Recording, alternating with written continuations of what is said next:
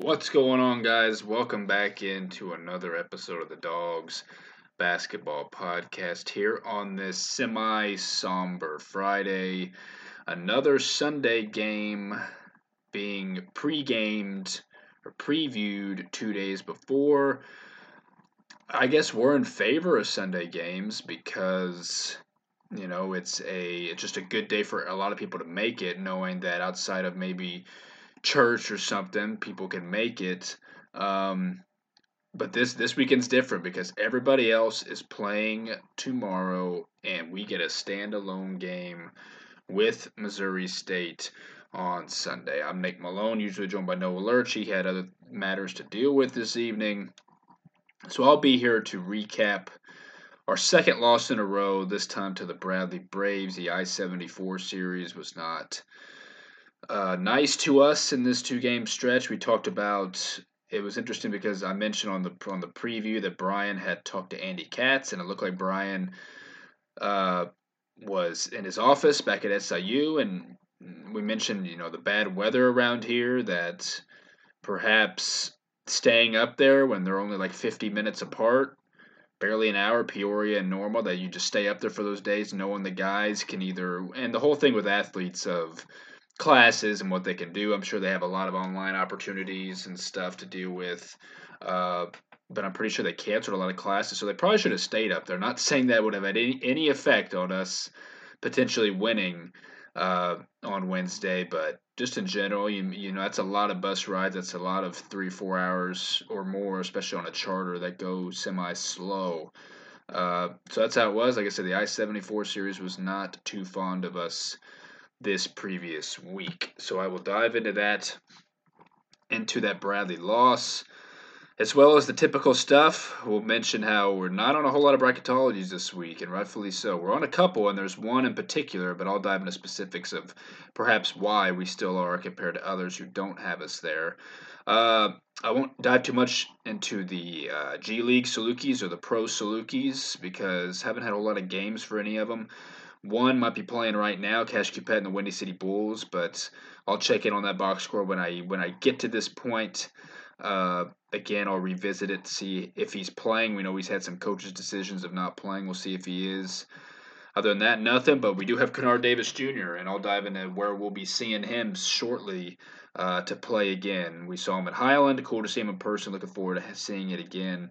And then obviously you know, throughout this, I'll mention the recent and upcoming games as well as our part two preview against the Bears. So, yeah, I mean, nothing in particular, nothing to pregame about, nothing to discuss it. Anything's different. You know, we're rolling with the same team, same starting lineup against Bradley, who, um, again, starts their own as well. You know, they kind of they'll kind of mix and match, not as much as the team will be playing on Sunday, but uh, they started Malevy, Rienk Mast, Hickman, Montgomery, and Deen, so relatively small. They they brought some size and some other players off their bench. They went with just the typical one, two, three with their four and five. I'm not sure looking back if they had been going with the lineup a lot. They had been making some changes, and they weren't. They knew they could be deep in this game, and they knew they can play at least ten guys, and that's exactly what they did. We only played nine you know, typically I would go through stuff, and I always say it that yeah, maybe I don't want to go through as much play by play. That's typical, and then I find myself doing that, you know, because it's important to find and discuss certain specifics throughout a game. But we were up four nothing. We were we were honestly, I am not gonna say I had any, you know, bad senses going into this game of you know that we need the rebound after that loss last Sunday against Illinois State. That a lot of people, like I said on the preview, were kind of already declaring Bradley to win, and it makes sense how good of a home team they were, and wondering if we could, you know, rain on their parade, uh, so to say. But I mean, yeah, up four nothing, and next thing you know, I mean, this was the Rienk Mast start to the game, and we'll get into Marcus and the fact that he no showed in this game, which was a big reason why we lost, obviously. Uh, he had two early free throws within the first three minutes. Uh, and that's uh, the only points he had for a while. I'll dive into some other points. I want to say he honestly did not. I'll go through it. Uh, whether he scored all of his points in the first half, he might have. I'll get to that in a second. But Uh, the biggest thing that stuck out to me at the start of this game was they were finding Clarence, and we talked about Clarence's struggles recently. He was better against Murray State. Uh, Illinois State, he had a couple moments, but this game in particular, because you know we know Rienk is not a easy matchup for anybody, let alone Clarence, who does have his struggles defensively, and Rienk was getting the best of him at the start. I think overall, you know, against us as an an individual, you know, defensively as a team, it was tough to. match. I mean, he had seven of their first. I mean, he had all seven of their points, so we were up, you know, six to two at once. Like I said, four nothing to start. They were up seven to six, but I liked it about Clarence. Not only did he finish a layup here, he had some good. Uh, some good makes in this one because he was finding open and X was hitting him. We'll get into X too. He was our he was pound for pound our best player uh, in this game. But what I noticed was Clarence was he he had quick he had fast hands. You could tell he was tipping a lot of passes. He was doing his best against Rienk, who's slippery, so strong, can get in the rim. In the second half, Rienk was missing a lot of bunnies.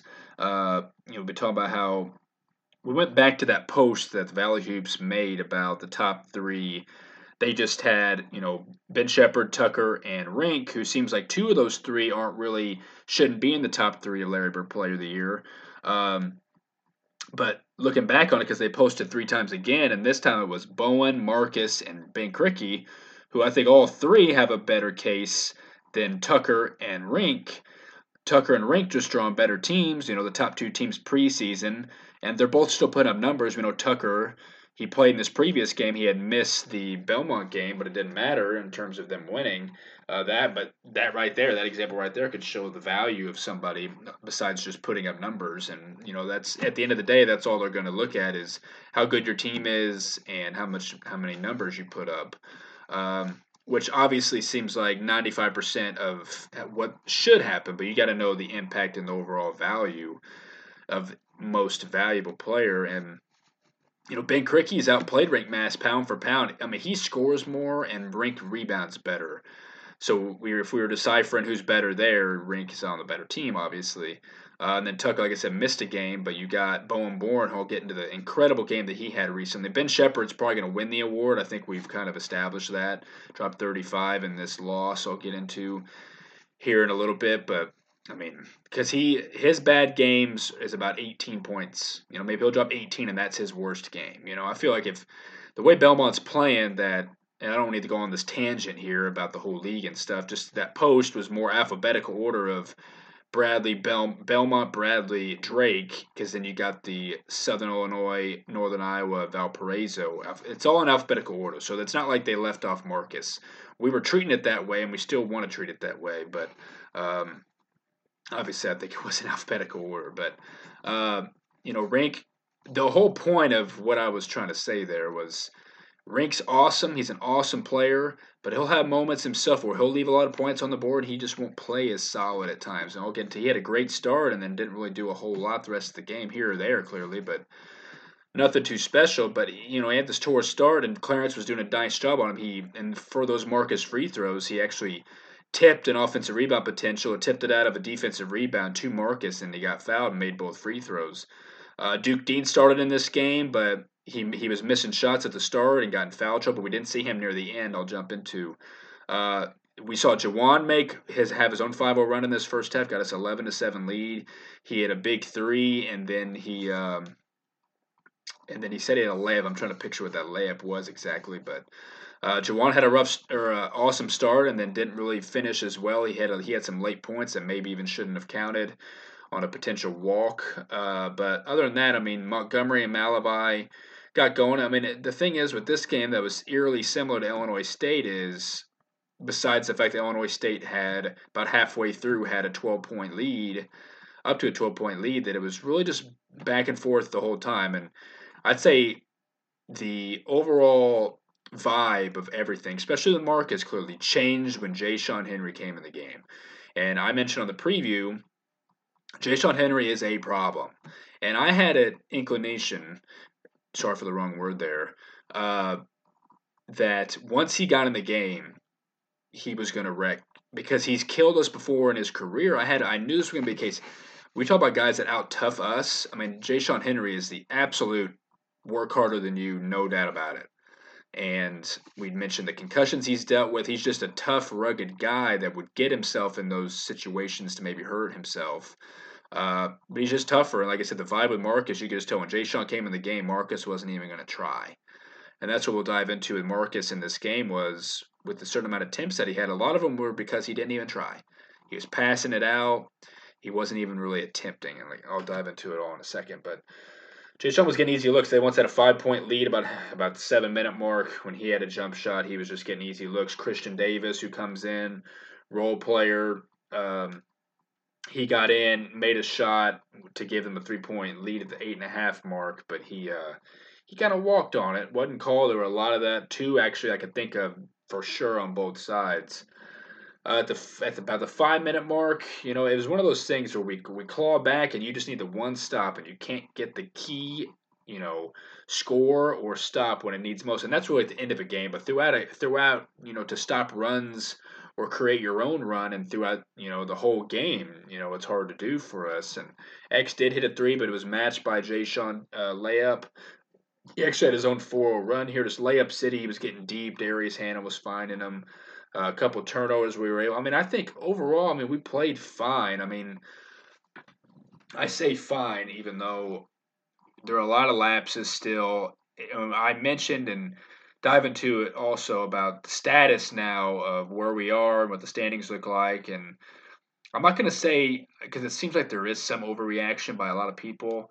And clearly, if you lose, you can pinpoint a lot of things that went wrong. And we know with us, it's consistently that way. But, you know, in a game like this and how it was most of the way, that we can ugly it up a little bit and our defense can hold serve to get stops. It's just if our offense can come through, and that's the name of the team that we are. But we're able to, we've been able to win these close games, home and road, at the end of a game, and we ugly it up a little bit and keep it as low scoring of a game that this even was. Um, but obviously, you know, we can't we we we we've been talking about sustain for years with with these teams and we thought this team was a little different in that regard. You're still not being able to as much. Last year, you lost all those close games.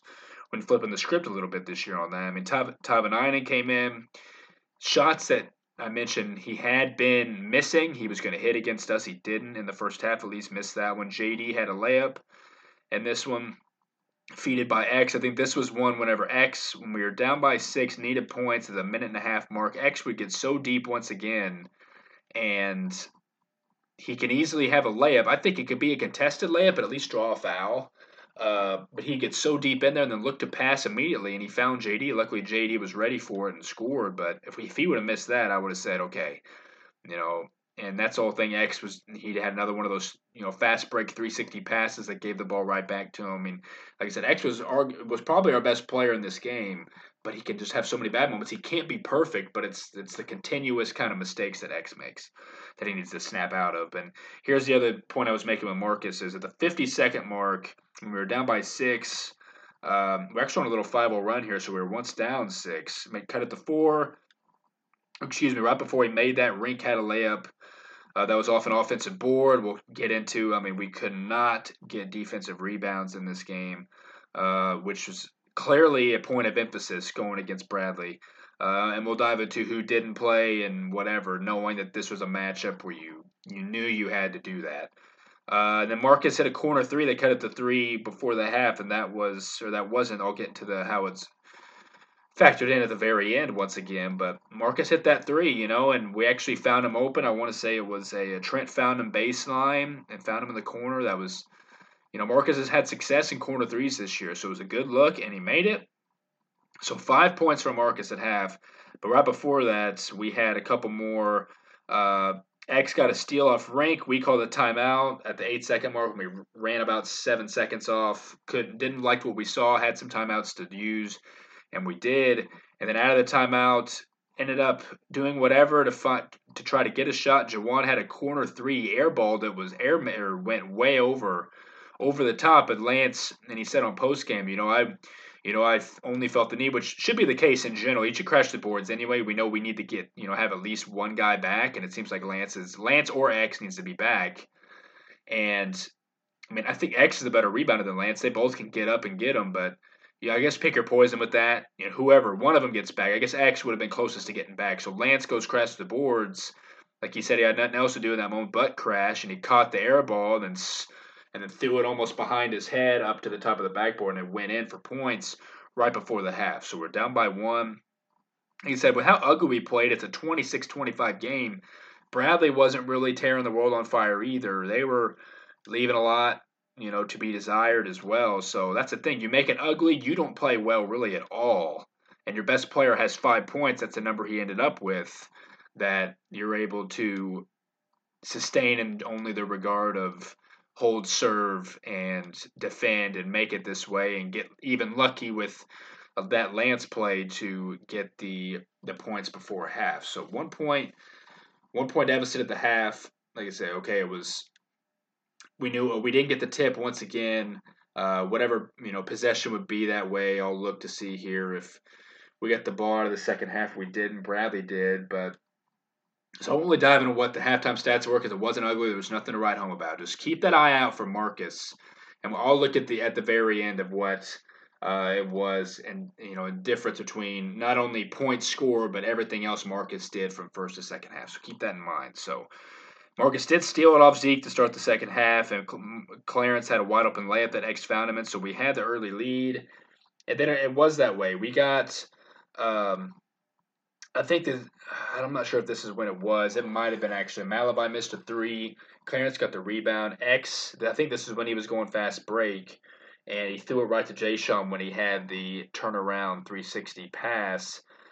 Uh, Lance with one of two from the free throw line, weren't good once again. We'll get into X, even missed a couple throughout here. It's actually shortly after this, so up by two. And then next thing you know, Marcus fouls Ja'Shon. I'm sure it was in the post. Tie game. Malevy three pointer. So you know there were some moments in this where it wasn't to this point yet, but when they make it, you'd say, okay, well, it's so hard for us to earn points with their defense on the other end. You need more and more stops. You need to match them defensively. But Malevy made a three. X, like I said, he's so surefire at the free throw line. Hickman fouled him. He went one of two. Uh, and Zeke Montgomery made a jump shot. So the next thing you know, they're up by four. And then it stayed that way until X went one of two again at the free throw line, down three. Dalton came in. Dalton had a layup, uh, cut it to one. JD had a jump shot. So here at, at you know times in the second half now, we we grabbed a one point lead. It's all about sustaining. And then Duke Deen, who I mentioned was in foul trouble all throughout this. His first points of the game was a like we said, after Dalton turned it over, Duke Deen just had some crazy throw up three, kind of whenever it was all log jammed in the half court. Threw one up, gave them a two point lead, and Ja'Shon had a layup, four point lead. Thankfully, X had a jump shot. Don't remember exactly what it was. It might have been a floater. I think it was a floater. Um, Tahvanainen got an easy layup.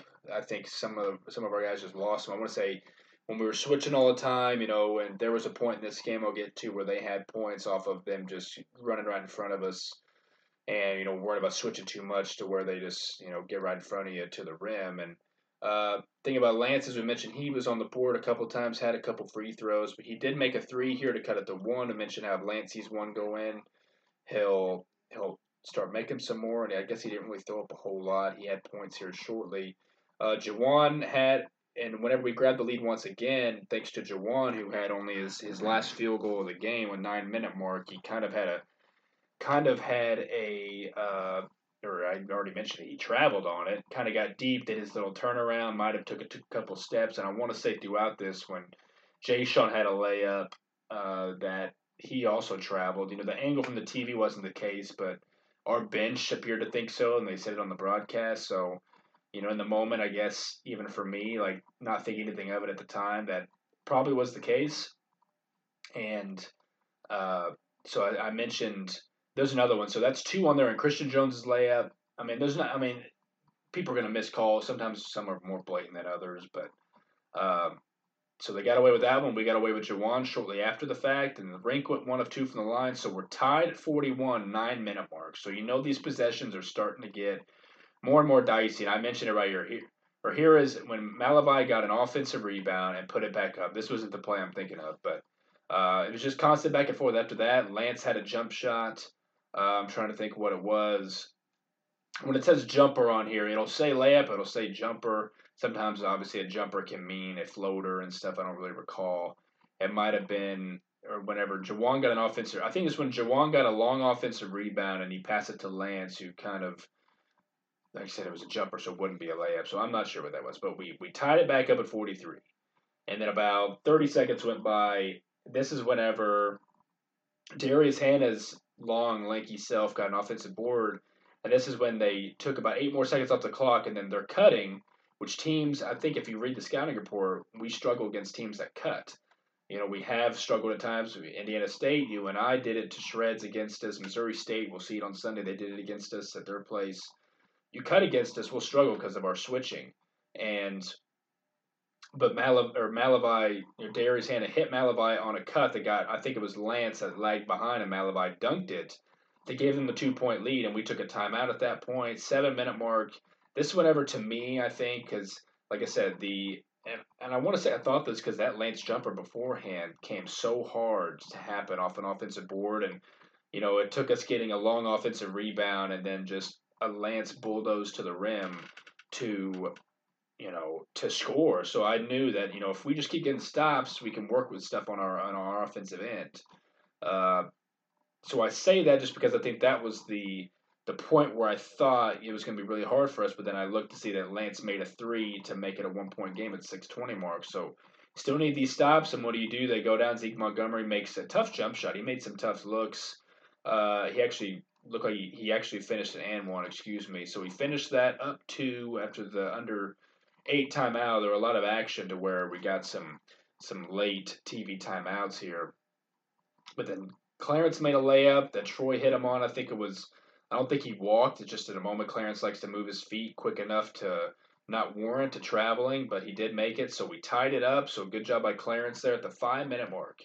And then Troy, who I don't even recall this one. I mean, Ja'Shon had two free throws. He, he went one of two, but Troy fouled him. I want to say it was kind of a crappy call.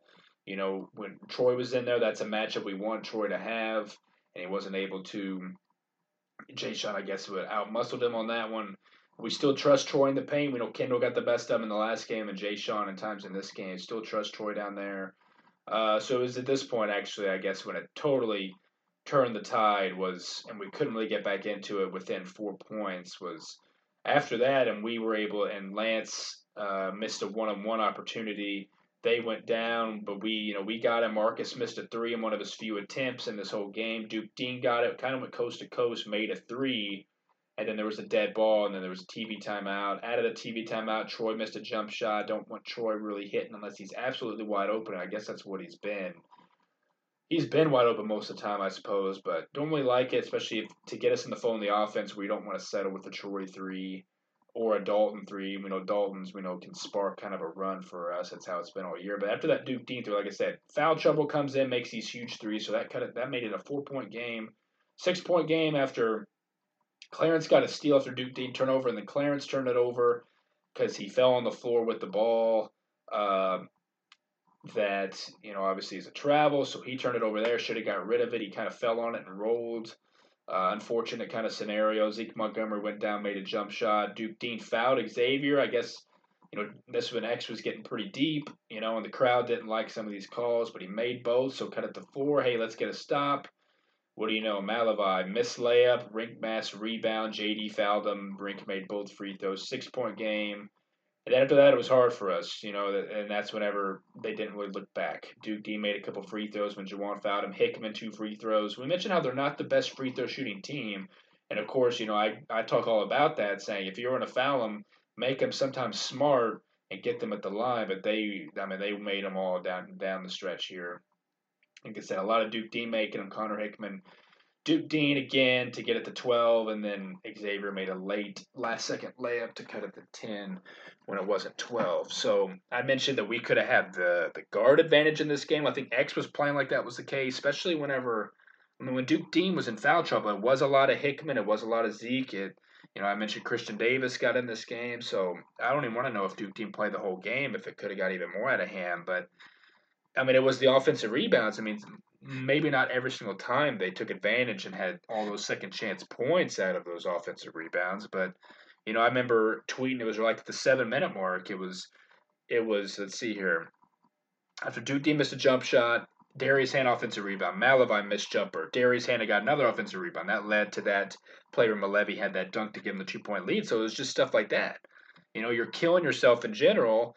And I mean, it was the case in that point. Duke Deen just making those huge shots kind of put the damper in there. And the fact that we're and that Clarence turnover, it was just stuff like that. Kind of the little stuff that affect that killed us in the last game. And looking at in this game, Noah and I were talking how you know, the way we were playing on that winning streak, it was like, okay, yeah, let's keep taking care of business, game by game, brick by brick. But we were looking ahead and saying, okay, what are the two games to get to 14 and 6 or a better record? The two games really we can afford to only lose two more times the rest of the year. It was at Bradley, at Drake. So we, we did lose at Bradley. And, you know, we would have accepted it more knowing we didn't lose the game prior. Like Illinois State played awesome in that game. Granted, we didn't play the best. It was a Marcus led show that, you know, that we just and credit to them for making the free throws, making big shots. I think Illinois State probably played their their best game they had all season, probably. And of course, it came against us and against the guy who drops 32. This game, you had your moments as well. You uglied the game up a little bit, but your inability to offensive re- or to defensive rebound and Marcus Domask not showing up. So let me dive into the box score here. Finally, uh, like I said, Clarence had six points, five rebounds, a decent, not bad game for Clarence in 23 minutes. Mentioned how he only played like 10, I think, recently. 23 minutes is a lot for him. We noticed how obviously there was no Scotty in this game, and it begs to wonder why the heck not? This is a game that Bradley is one of the best defensive or one of the best rebounding teams in the league. We talked in Mike asked Brian, I guess before Illinois State or before the game before that, if you're ever going to play Clarence with one of the other centers and you don't want to experiment with that like in crucial games. But you know, this was again a warning. You needed guys to crash the boards and more on top of Marcus playing 34 minutes, only shooting five times, three of them from three is the fact that Marcus, again, talk about his defense a lot. It's bad. Like he'll have his moments of good straight up defense. He'll block a shot here or there, but he he doesn't want to rebound. He's so strong on offense, buddy. You got to do that on the defensive end because you're our four man. You need a rebound, and he's just watching guys rebound right in front of him, and you know last second trying to like nudge at the ball when he easily you know his guy got the rebound, his guy got a layup. I mean Again, you live and die with your best players, and clearly, and again, we lost, and Marcus had five points. I mean, if Marcus doesn't show up, doesn't play, we know the whole thing with his his second his second year. We were awesome when he was playing, and we were a ninth place team when he wasn't when he was hurt. So we know what we are without him, and you live and die with his goods and his bads. And there was a point in this game where we thought, you know, just take him out. You know, he's he's not giving us anything on offense, and he's and he's killing us on defense. It warranted taking him out. I noticed in this game too, you were getting him a little bit more breaks, minute and a half, two minute breaks, like two or three times, and that that happened with the 34 minutes. But man, five shots, three threes, made the one before half. All that he did not score in the second half. If you would have told me, hey, Marcus doesn't score in the second half against Bradley at Carver Arena, I'd say, yeah, we lost by 25. And that's the thing. Bradley didn't really do anything too great in this game outside of offensive rebounding, and I guess making their free throws down the end of a game. You know, so we had our chances. If Marcus gives us 15 points, we might win. You know, if he just plays better. And the thing is with him is, and everyone, and there's no doubt about it, Malevy Leons is probably going to win Defensive Player of the Year. I don't think Ja'Shon gets all the credit that he deserves for his defense. Because I'd say we're talking about kryptonite around the league for Marcus. We'll see it if Donovan Clay plays on Sunday. Is we thought it was Donovan Clay. I think it's Ja'Shon Henry because Marcus wasn't even looking to even attempt to shoot. Malevy was on him at times. I think he could overpower Malevy. Obviously, he's smart, he's lanky, he can block. And there were even points in this game where Marcus, you know, we had Duke Deen on him and he was passing it up or settling with the jump shot. Him or Hickman, and Marcus wasn't taking advantage of it. It's like, man, those are your only opportunities in this game. And like I said, I mean, he wasn't even trying. Like he tried to back up Ja'Shon a little bit and then he'd pass it out. I mean, there were points when they'd give it to him, maybe 10 seconds left in the shot clock, and he'd just give it right back, and then we're and then playing with our hair on fire at that point right there, because that's the point we usually give it to Marcus. But he wasn't even trying, and that's the most troubling part is we could live if they were just shutting him down and he shot 12 times and made two field goals and he missed 10 shots. Okay, but the fact that he didn't even attempt it. So I mentioned how you give Malevy and Ja'Shon a lot of credit because that he, they were the reason why Marcus didn't even look to even attempt to even do it. But it was a lot of Marcus's inability and the fact that he didn't do anything. So that was the biggest thing of this whole game. Like I said, if he scores 15 points, we might win if he just asserted himself a little more. You can't do this coming off 32 point game. We know his career struggles against Bradley, but it was just honestly a really pathetic effort for Marcus.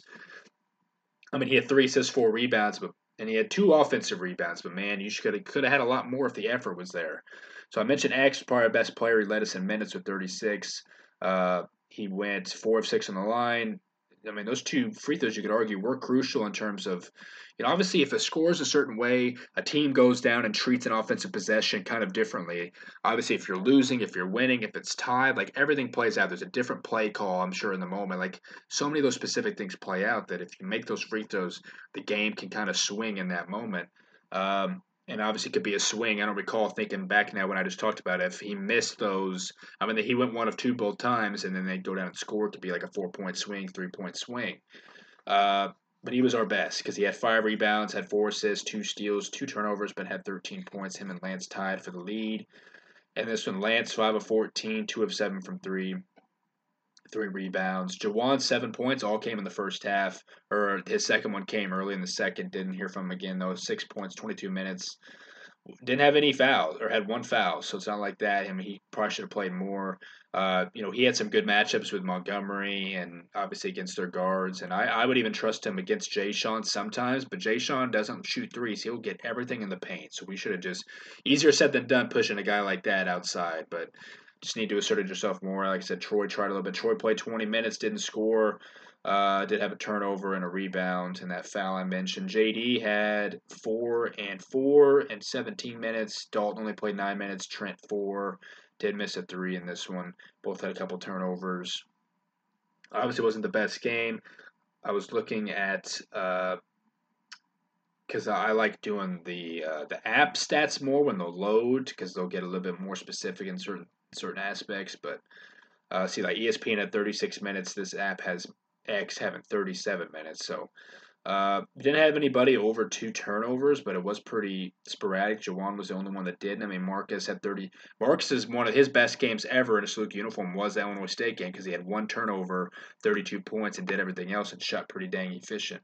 Uh, so obviously wasn't enough. You know, we only had me do that. I mean, we had 10 bench points. JD did have those six. So, I mean, it was a nice game for JD. I think ESPN had those completely wrong. I think the app here has him a little better. Had X with thir- had 13, but it said he had 11. So, I'm not sure. But um, so I'm actually glad I looked at the differences here. But clearly it wasn't enough. And when Marcus doesn't do anything, you're not going to win most of the time. One of his most pathetic efforts zero doubt about it. But I mean, we shot better than they did. They also have nine more attempts, and that was thanks to uh, their second chance opportunities. They did have 12 offensive rebounds to our four. Defensive rebounds are 23 apiece, and we do a good job in that regard. Or I guess that number is whatever. I guess Bradley did. Um, I don't know. Obviously, just defensive rebounding is so huge. And again, against a team like that, I mean, there were 11 lead changes in this game. I mean, we shot 9 of 13 from the free throw line. It's only four misses, but it's obviously when who missed him, it was Lance. I guess Lance missed two, and then X missed two. Uh, they were 13 of 17 as a team. They shot 36% from three. They only shot 14. We only shot 17 threes in this one. Oddly, only made five of them, but we did shoot better overall. Like I said, they at least had nine more shots and three more field goals made. Um, and then we had 13 turnovers. We did force 11 of theirs. Uh, they we had they had 17 points off of our 13 turnovers though. We had 10 off their 11.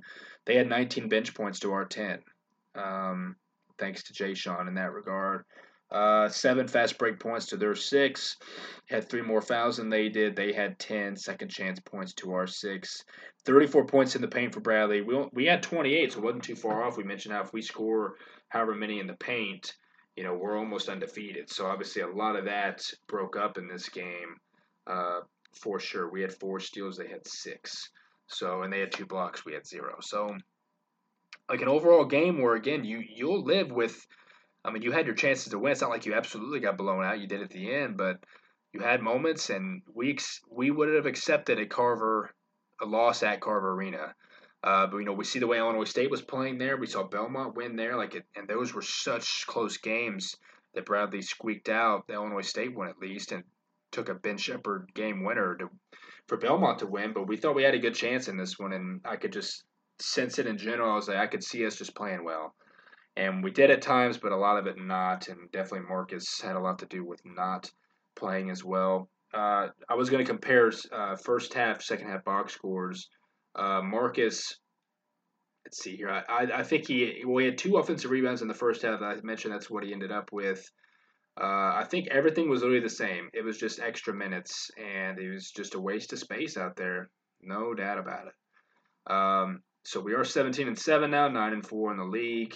Um, I did want to go through some more of these takeaways here. Stuff I've already mentioned in the moment. Uh, I mentioned the ref missing bad calls uh, twice on both sides. The ones I could I could know about. X had to carry us at times, but clearly he wasn't perfect. Uh, we know Jawaun, he tried to step into one of those charges again. Other than that, he disappeared offensively at the very end of the game, whether he was in there, I guess, or not. Uh, and then I mean, and, and what I said is, you know, we mentioned we only the at Bradley at Drake were the only two losses we said, okay, we'll live with, and if we can win all the others, easier said than done, right? And of course, that was before, so we gave us hope, knowing how hard it was, and you know, to win at Bradley, that that Illinois State game was so important. So now, when you look back on that game, no matter how it happened, no matter how well they played, and we didn't win when our best player scores 32, it looks it looks awful now. It looks very very disappointing more than it already was. Uh, and it's not really, I don't think Mike had any stats of that. I did have this on here just because I wanted to mention Noah and I have been talking about a lot lately. It's stuff that isn't really worth mentioning on here just yet in terms of a lot of different factors that a lot of people are discussing. And I mentioned kind of people overreacting after a two uh, two game losing streak, which clearly isn't the end of the world. Uh, you know, we mentioned how we put ourselves in the in the awesome position to this point that losing two in a row, us and Belmont doing the same thing of hey, we lost two in a row, but guess what? It's a tie for first. So it's not like we lost two, now we're down a game, or vice versa, or down by more. Put ourselves in the position that now, if you just keep taking it game by game, brick by brick, and this is something that maybe some people wouldn't want to hear. It's just the only positive thing to take away from this. It's clearly it's not the end of the world. Like I said, when you lose, you're always going to find cons in a game. You're going to find some pros, not a lot, but you're going to find a lot of cons for the reasons why you clearly lost. Uh, there's a lot of harp on, but not enough to like warrant anybody being, you know, uh, unconfident or not confident moving forward because of what this team has done to this point. And you drop two games and against tough teams uh, that'll grind you out, kind of make it ugly, but they'll turn it up at the end. We know the flaws of this team. We don't have to talk about them anymore, any more than we already do. But it is a tie for first, and now you just keep taking it game by game. But here's the topic I want to say. Like I said, a lot of all that stuff's been talking and everything with Brian, and not talking about all that stuff. Yeah, I'm not wasting my breath. But uh, AJ, and he's he's not factoring in. He's really off topic. And it doesn't even really matter. But I think it's worth discussing because we talk about you know how this team was built this year. We know Jawaun X and Clarence, the three new guys, have been great. You know, to each their own at certain times, great. You needed that fourth one, and we knew at the time we had the fourth one. Clarence and AJ committed, I think, a day apart back in May, and it was Clarence. Oh, we saw him in the tournament. Great get. Can't pass that up. That's the reason why they got him. AJ was a D2 player. We thought this at the time. We've seen snippets of it, and maybe it's whatever. Okay. D2 out of Arkansas, I think it was, right? And I think he averaged 11 points on a team that scored a lot. He had a guy that shot a lot, scored a lot himself. Loved his tape you know, he had good tape, had showed defensive tape, showed athletic ability. It's okay, hey, that is what we need at that size. Clearly, it, we haven't seen it consistently here. We talk about how in the Valley, that's an important position to get right, an important important position to have.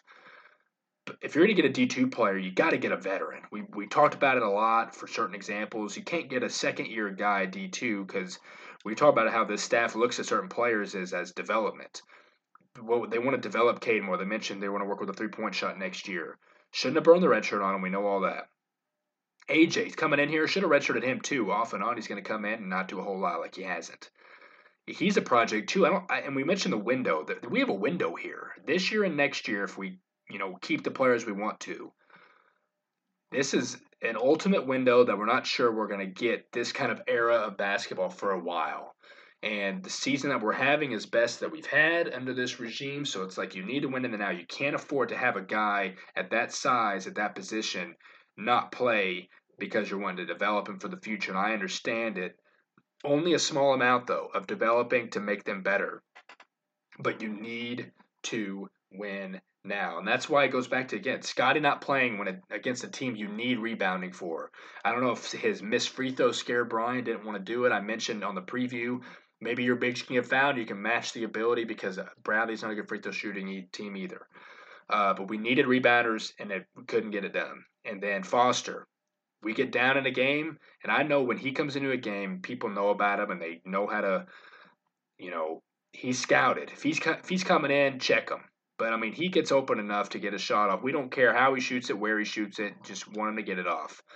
Uh, and he's capable enough defensively to guard people on the floor. We mentioned how the, the recent matchups, he's good enough to do it. So it doesn't make any sense of developing wise that Scotty and Foster need to play. And we talk endlessly. It's another topic of, you know, why should they stay here if they're just going to not get that respect? You know, they can't keep sitting out. We put ourselves in those shoes. We wouldn't want to keep sitting when we know we can contribute. And they're just going to go with what the coach says, and it's unfortunate. But we know Scotty can play a lot because he's played more than Foster pound for pound here since he's been back. And so you just need more consistently. You can't have a guy not miss a game, play three minutes, not see again in the action. The whole rigmarole we talked about. But in AJ's perspective, you can't have a guy at that position, can't go recruit a young D2 player and then just prep him for the for next year because, I mean, it's a bad maybe use of the example in the moment now, but Kennard Davis is the same size, more dynamic, I think, overall. Only seen him once, seen AJ a couple times. I mean, Kennard's going to be up for AJ's spot next year no matter what. So I just think, you know, we mentioned how guys leaving. AJ can be a prime candidate of that. I think it's just a guy you shouldn't have went and got. You needed a guy, a veteran to help you now, uh, just like the other guys you added. And really just X and Jawaun because Clarence is a true sophomore as well. Um, and I don't want to harp on him that he's just not getting the opportunity. We've seen him play. If he gets like a six minute run, he can make an impact in a game at the time. He made, I mean, he he played in Oklahoma State and made a three. I mean, he it's in there. They're just that's the biggest gripe we have is the rotations. Man, you got to play these guys, especially whenever Trent wasn't playing and you know, I don't know. It, it's it is strange. That's the biggest gripe of all is rotation. So that's a small topic on AJ. It's unfair to him because he's not getting a run, but you needed a guy that you can know you could play and not even have any second guesses with. So that's the whole thing with that. It's unfair to him. I think it's just a lack of opportunity at the end of the day. So again, there we are at 17 and 7, 9 and 4 in the league. Let me get to these other games real fast now.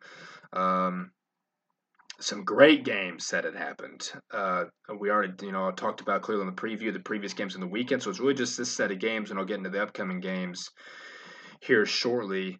Uh, the games on Wednesday were incredible. Let's talk about okay, Missouri State. This is the one because we will it might be the case. Noah's mentioned it a lot. I didn't know it was the case until you like look at the game. Obviously, that there was no Donovan Clay and and uh, Brian Trimble in their game against Valpo at home.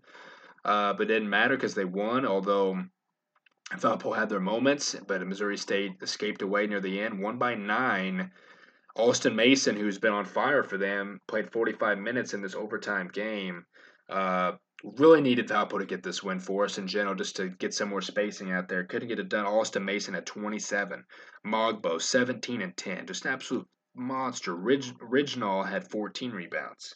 Chance Moore, 16 and 6. NJ Benson played five minutes. Rafe Ayers finally coming off the bench, four minutes.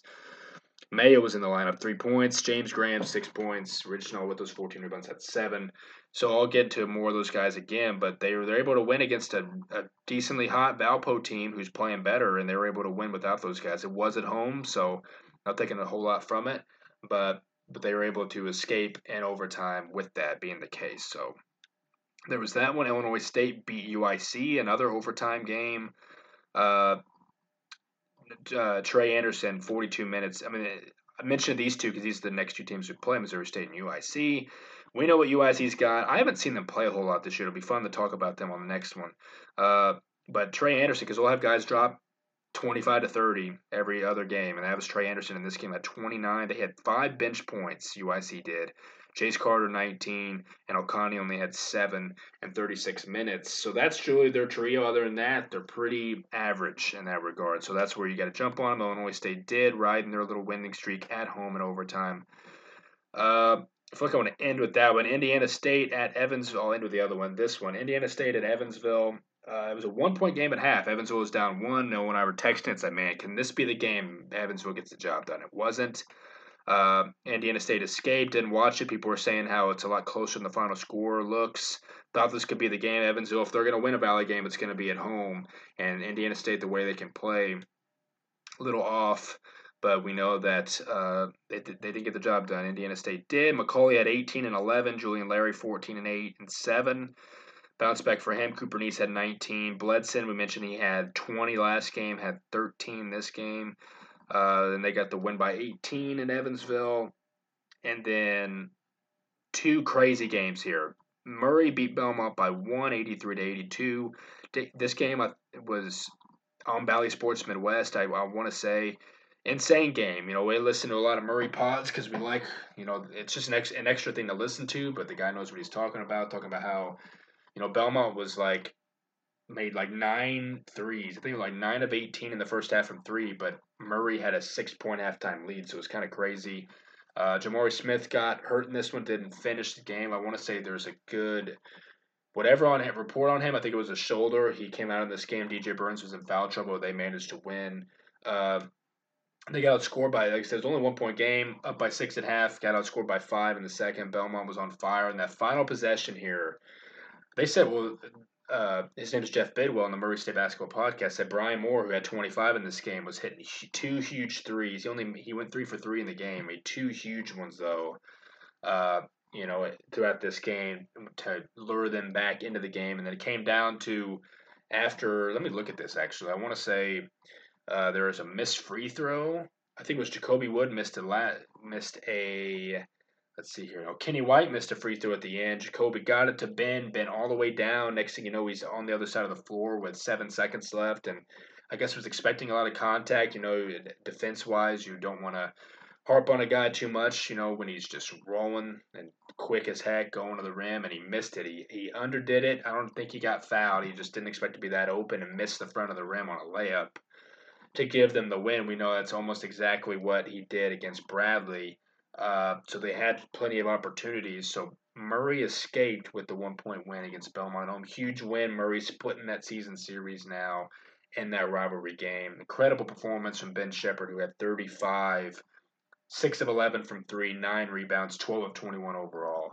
That solidified his player of the year. They did lose, but when he's you're that efficient, not saying Marcus can't do something like that or hasn't. Yeah, it was almost exactly what he had against Illinois State, but uh, he did that and we did. I Illinois State's playing well. Not gonna lie, decent defensive team. And Murray, good defensive team, good team overall. He did that again. So Ben's leading the Player of the Year race, but he was incredible, and a crazy one point game there. And then the other one was able to watch it. Incredible. I think this was the game that was on Bally. Excuse me. Uh, Drake getting a seven point double overtime win against UNI. Tytan Anderson fouled out again in this one. He only had two points, 10 rebounds, though. We can't get him struggling like that. He's been fouled out a lot lately. I think, I can't remember exactly when he fouled out, but at one point to to get it to overtime, Bowen hit a three pointer to force overtime, then made another three pointer on an off inbounds pass. He got it, pulled up, and at the top of the key and forced a t- second overtime. Just doing incredible things. He was 10 of 22 for the game, 5 11 from 3, 30 points. He also fouled out at the very end. There's a lot of respect going between those two rivals and how hard Bowen had to work when Tytan went out of there. Uh, decent performances around me. Landon Wolf had 15 off the bench. Duax had 11. He had he had some smooth shots. He's probably leading the way for freshman of the year, as we know now. Betts had 10. Trey Campbell had 13. But uh, we uh, talked about them. Love the way they're built with their young players being as good as they are. Bowen carried them and was a little too short there, but it was easily that and the Belmont Murray game was the two best games of the conference season so far. I would say, and they took place on the same day. So incredible uh, effort by UNI, but Drake escapes with the win. That was Tucker's first game back from the infection, had 11 on 13 shots. Roman Penn, though, 28, 6, and 4. All their guys had double figures, and they only had they had 13 bench points. So good win for Drake at home. The hold serve, UNI, incredible performance. So let's now look at the standings going into this. Obviously, us two game losing streak, Belmont two game losing streak, but things are still looking the way they are. And this is what it is with tiebreakers and all how it plays out. Because I was thinking, you know, obviously we beat Drake. Drake killed Bradley. If you take into those tiebreakers outside of just the fact that, yeah, we beat Drake, Bradley just beat us. So you'd think Bradley would be in first. Uh, but that's not the case. We know Belmont swept Bradley, so it's us still at the top at the tie with Drake right behind us in two, Belmont in three, Bradley at four.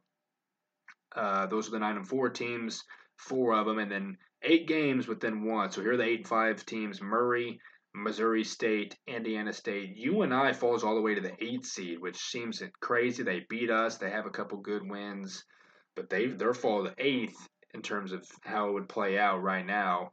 Uh, Illinois State five and eight after two game winning streak, and then UIC one and twelve, and Evansville still zero oh and thirteen. So, would have some good first round matchups uh, or good Thursday matchups, and then potential obviously good with the. I think I mentioned that you know I don't want to. We talked about strength of schedule. A lot of people are making a big deal about, oh well, you know I'm going to pick so and so. We listen to March to the Arch, and they were talking about strength of schedule, and I don't look too much into that because, as we know, it doesn't matter who you're playing. And he mentioned, you know, they were mentioning Drake and Northern Iowa with tough schedules the rest of the way, and they mentioned all the games, but a lot of them were at home. Like that's still an advantage against whoever we know that Drake can show some vulnerability at home, but you know they get them at home, and you know they have some tough road games as well. You know we have one of the easiest schedules. Us and Belmont, of course, have the two easiest the rest of the way. Uh, but no games a given. People were thinking we were going to go in and beat Illinois State. It's like, yeah, you have an easy schedule. You play Illinois State. Well, it's on the road and we lost. So anything can happen. Don't look too much into looking ahead of how tough people's schedules are. Not in this league that everyone's taking, everyone's loving and parading over the parity.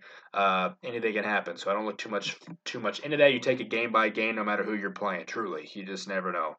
Uh, so that's how that looks now. And then, you know, obviously the tiebreaker is huge with that. So keep an eye on the tiebreaker the rest of the way because it makes us still be the one seed if it ended today with everything that's played out here. Uh, and we did have C probabilities. Won't look too far into them. We're not projected to be the one. I don't recall who it is. That changes every single day. Just the fact that he posts it. Uh, there's new brackets, and besides Joel Lunardi, there's another one that you know don't look too far into you know the legitness of i mean it's a guy that some people follow that's whatever but don't look too far into it uh, Lunardi has us in his bracketology. I haven't retweeted yet on the account. Still had us in there, but I think Lunardi just looks at it as he needs to deep dive more. Maybe he does. I don't think so. He just takes whoever's leading the league currently. Uh, you know, we're still on top through all the tiebreakers, even with losing two in a row. So he just kept us in there. But I've seen everyone else that we've been talking about, including like Field of 68, Rocco Miller, and some others that had Drake in there, which rightfully so, the way they're playing. They have the best overall record, and they're tied for first. So maybe why some people would have us still in there because we own the tiebreaker. I'm not sure. But Drake's also the only team being in these mid-major top 25s and stuff. So that is what it is. So don't want to go through those. Like I said, Lunardi, he barely looks at it, but he had us in there. The net update I wanted to talk about. Still the top three teams that have been in the net all season long. Uh, if it'll load here, let's see. Bradley is 77, Drake 83, and here we are. See, it still has Drake at 17 and 6. So I want to say this came out before the previous game. So I don't know what it is now. It's still updated, and we are 110. We were previously 109. So it has us has us at 16 and 7, which we were never 16 and 7. We were always 17 and 7. So that I don't even care about that. We know net factors in. You know, net's the next thing you take from it after a tiebreaker for outside of head-to-head matchups, as we know. But it's hit or miss. I don't even know if they even have the correct data in there. So there's those. I wanted to touch on a, a small topic because I was listening to March to the Arch, and they had a, a, a interesting thing going on for or interesting uh, just nugget for Arch Madness weekend. As we know, St. Louis just now got an MLS team, St. Louis City SC, FC, and they're apparently their home opener is that weekend. It's on that Saturday night, so could steal fans from March Madness. We, you know, when they were talking about it, and they had some guy on discussing it, uh, that that'll be the bigger draw than people just you know neutrally going to Arch Madness. People love soccer in that area. That's why they brought it there. So that could take away some of the fan base. But we know fans of the teams of twelve teams now are going to show up. Uh, no matter what happens on Friday, that is on Saturday now. That is the semifinals, but I don't think it'll bring a lot of people to the city in general because they'll be staying maybe to watch the game later that night. But because it is Saturday night, there are four games there, so I don't think it'll play too much into into account. But could very well. So I wanted to touch on that in case nobody knew about that. Uh, some separate separate topics here outside of the Pro Salukis that don't have any other games. I'll look at caches here in a second, but I wanted to touch on Chris Payton. There is a tweet from Connor Onion, and this is just a you know whatever at this point. I did notice this morning. I think as Connor was doing a big game between Kent State and I think Akron tonight, but uh, recently. He he had a tweet about Chris Payton, who he's on who's on fire. Last four games, 14 points per game, per game, 88 from the floor. And yeah, in their game that's on ESPNU right now. And we we talked about highlights he had recently. I mean, it doesn't even matter talking about it, just a what if, because we thought we were going to get him in this offseason. And went to Kent State, which can't fault him for it in the moment. He's playing like he's a four or a five for them, though. He he's having volleyball spike blocks. I mean, he's doing it all for them. So it's a big what if wasn't really playing a whole lot to start the year, but now he is, and he's making an impact for them big time. For Kent State, I wanted to mention it because it is a big what if and disappointing in that regard. Let me quickly look now to see if uh, how Windy City's doing in their game they're playing right now. Uh, I mentioned Long Island McCavion. They're actually really good. They're leading the standings, but they're not playing tonight. In the third quarter, Windy City is down by 16. Let's see if Cash is in here. Um, he apparently hasn't played yet. So we know a lot of coaches' decision. I mentioned that he hasn't played yet. So there's that topic. Uh, let's talk about Kennard now. I mentioned uh, the O'Fallon tournament that he had, you know, been or that that was coming up for us. Next thing you know, hey, that's already tomorrow, and Noah and I will be in attendance for that.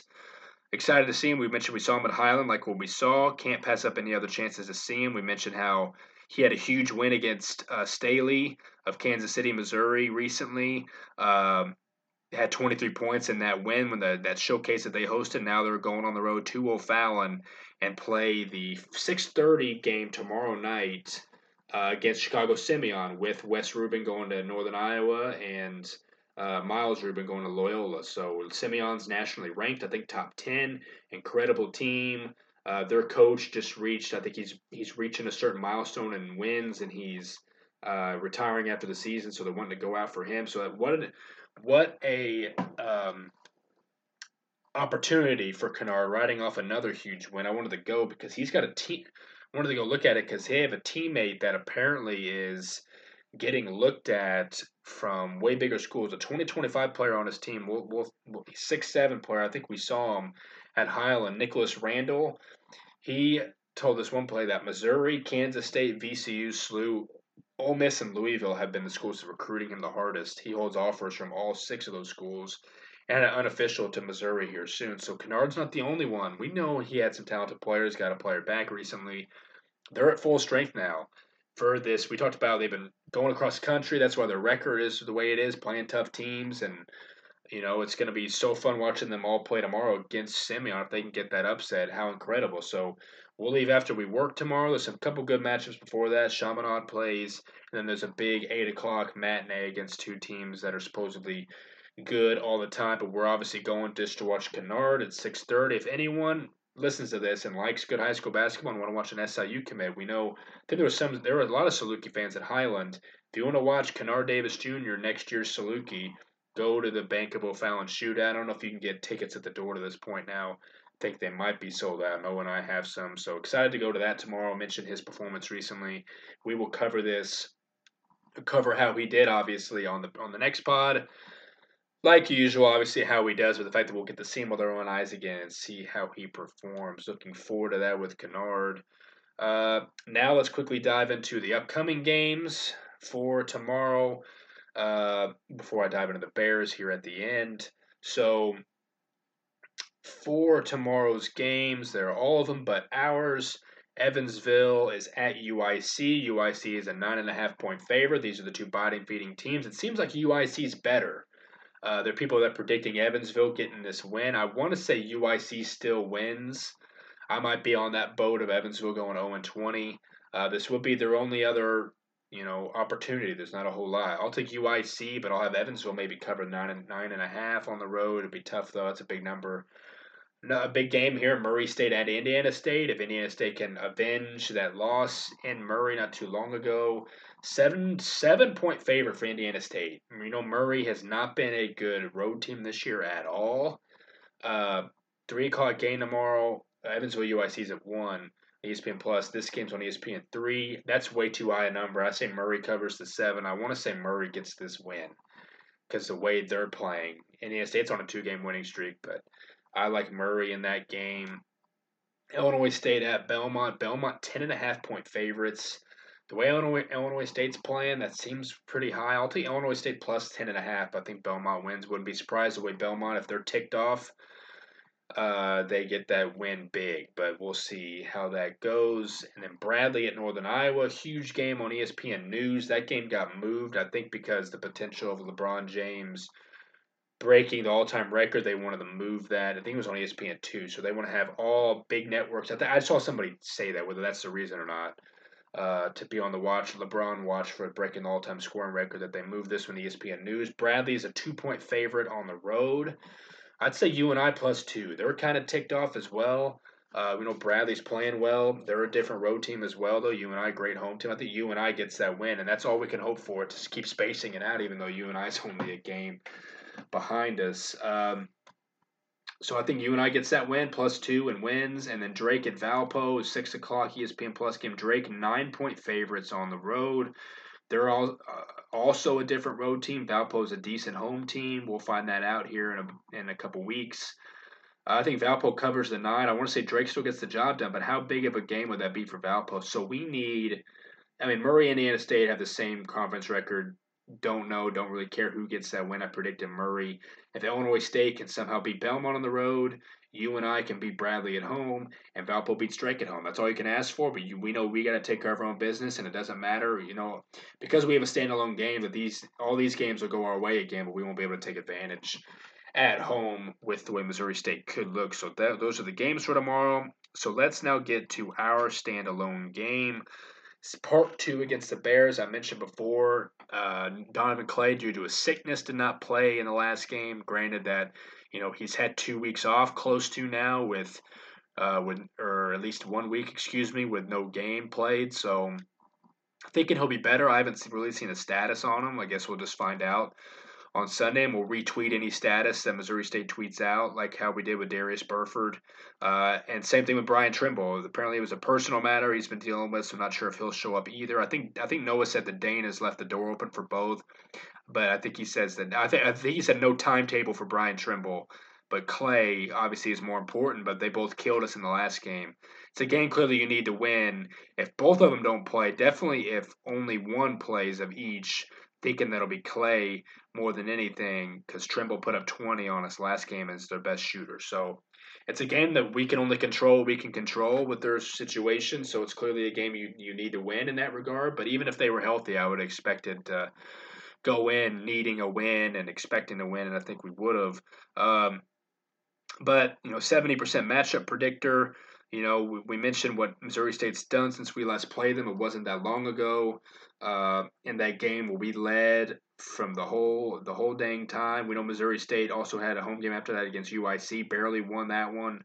UIC's been so close so many times, and then they went at Murray State, lost by three. They fought back in that one in a tough game, and then obviously they did beat Valpo in overtime, as I mentioned, with no Clay or Trimble. So whether that's the case again, but so they've won um, two of the last three since they lost to us.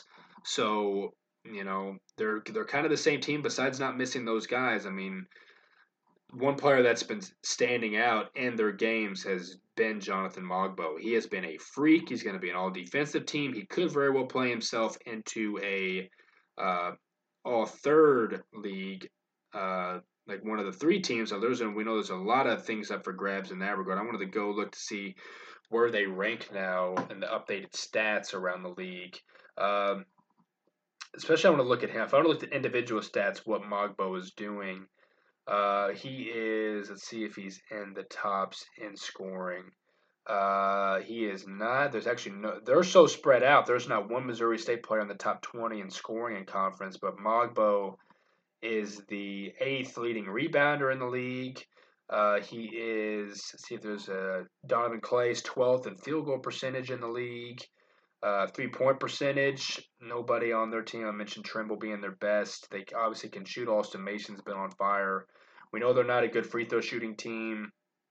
So let me look at yeah, look at team stats now. They're still bad in team offense and pace, as we know. Uh, they're still third in team defense, and we know they're a great rebounding team. They are third in rebounding margin. They are ninth in team field goal percentage, so they shoot all the well. That's how we were able to take advantage of them last time. They were throwing up bad shots. Uh, they're middle of the pack. They're sixth in team three point percentage. Chance Moore, who broke out in this last game, only had a three against us. He'll, he can break out at any point, though, if he's given the minutes. Uh, and they are first in team offensive rebounds. We, we saw a little bit of that in the first matchup, and we saw it with Drake. Missouri State does it better than Drake does by 26. They have 26 more offensive rebounds than they do, which seems, or sorry, than Murray State. Bradley is third in offensive rebounding. Uh, Missouri State's second in block shots. UIC, who we'll see next, is first. They have a 12 advantage there in blocks. We're first in steals. Missouri State is fifth. Defensive rebounding, they are last. So they don't really, they'll allow offensive boards. They don't crash defensively. I know Dana talked about that previously um, before the first matchup. So we can crash the boards, but we're not because they're last in defensive rebounds. We're last in offensive rebounds. So it's going to be a make or miss kind of game. And like I said, if they don't have the two players, we should very well take advantage. I wanted to look to see what Missouri State is in KenPom. Uh, we are, let's see if this is updated here. Uh, we are 123rd, so we continue to drop. Indiana State has now eclipsed us in KenPom, which seems unfathomable to an extent, but they've also eclipsed Belmont. They're now 128. Missouri State is 140 in KenPom net. I didn't look to see what they were in net. Obviously, not great. Talked about the season they've had to this point. They're freaks. I mentioned Mogbo. He's playing fantastic. Alston Mason dropped 28 or whatever it was, 25 28, playing fantastic. Uh, Ridgnal, good rebounder, good overall player. I mean, everyone, everything we know about him. Maybe we'll see NJ Benson, who they stole from us in this game. He's been playing because those two guys are missing. That's the name of the game. If they play, it'll be tough.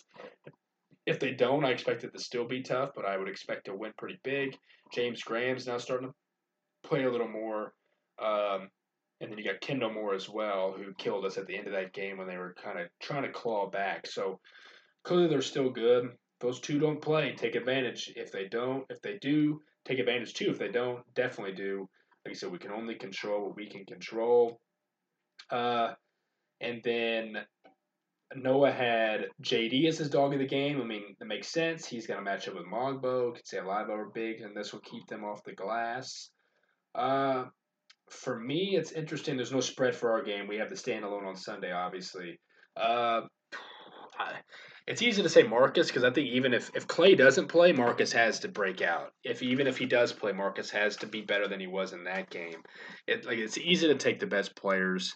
I could pick Marcus for a bounce back game. Uh, I think because if Trimble and Clay, who are guard slash forwards that they have, Kendall Moore and Alston Mason, I think it's an important game for our guards. And I'll say Lance. I think Lance can shoot efficiently in this game.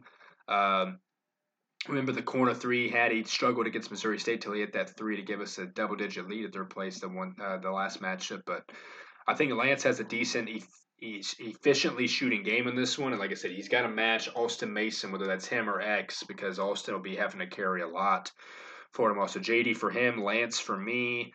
Uh, like I said, no spread. If I were to predict it at home against them, I would say like a five and a half point spread. I think that seems about right. I'd, I'd pick us to cover. I think if we can win wire to wire with all those players at their place, with or without them, I think we can win by more than six points. I would hope so anyway. We need a win desperately. You don't want to drop these games.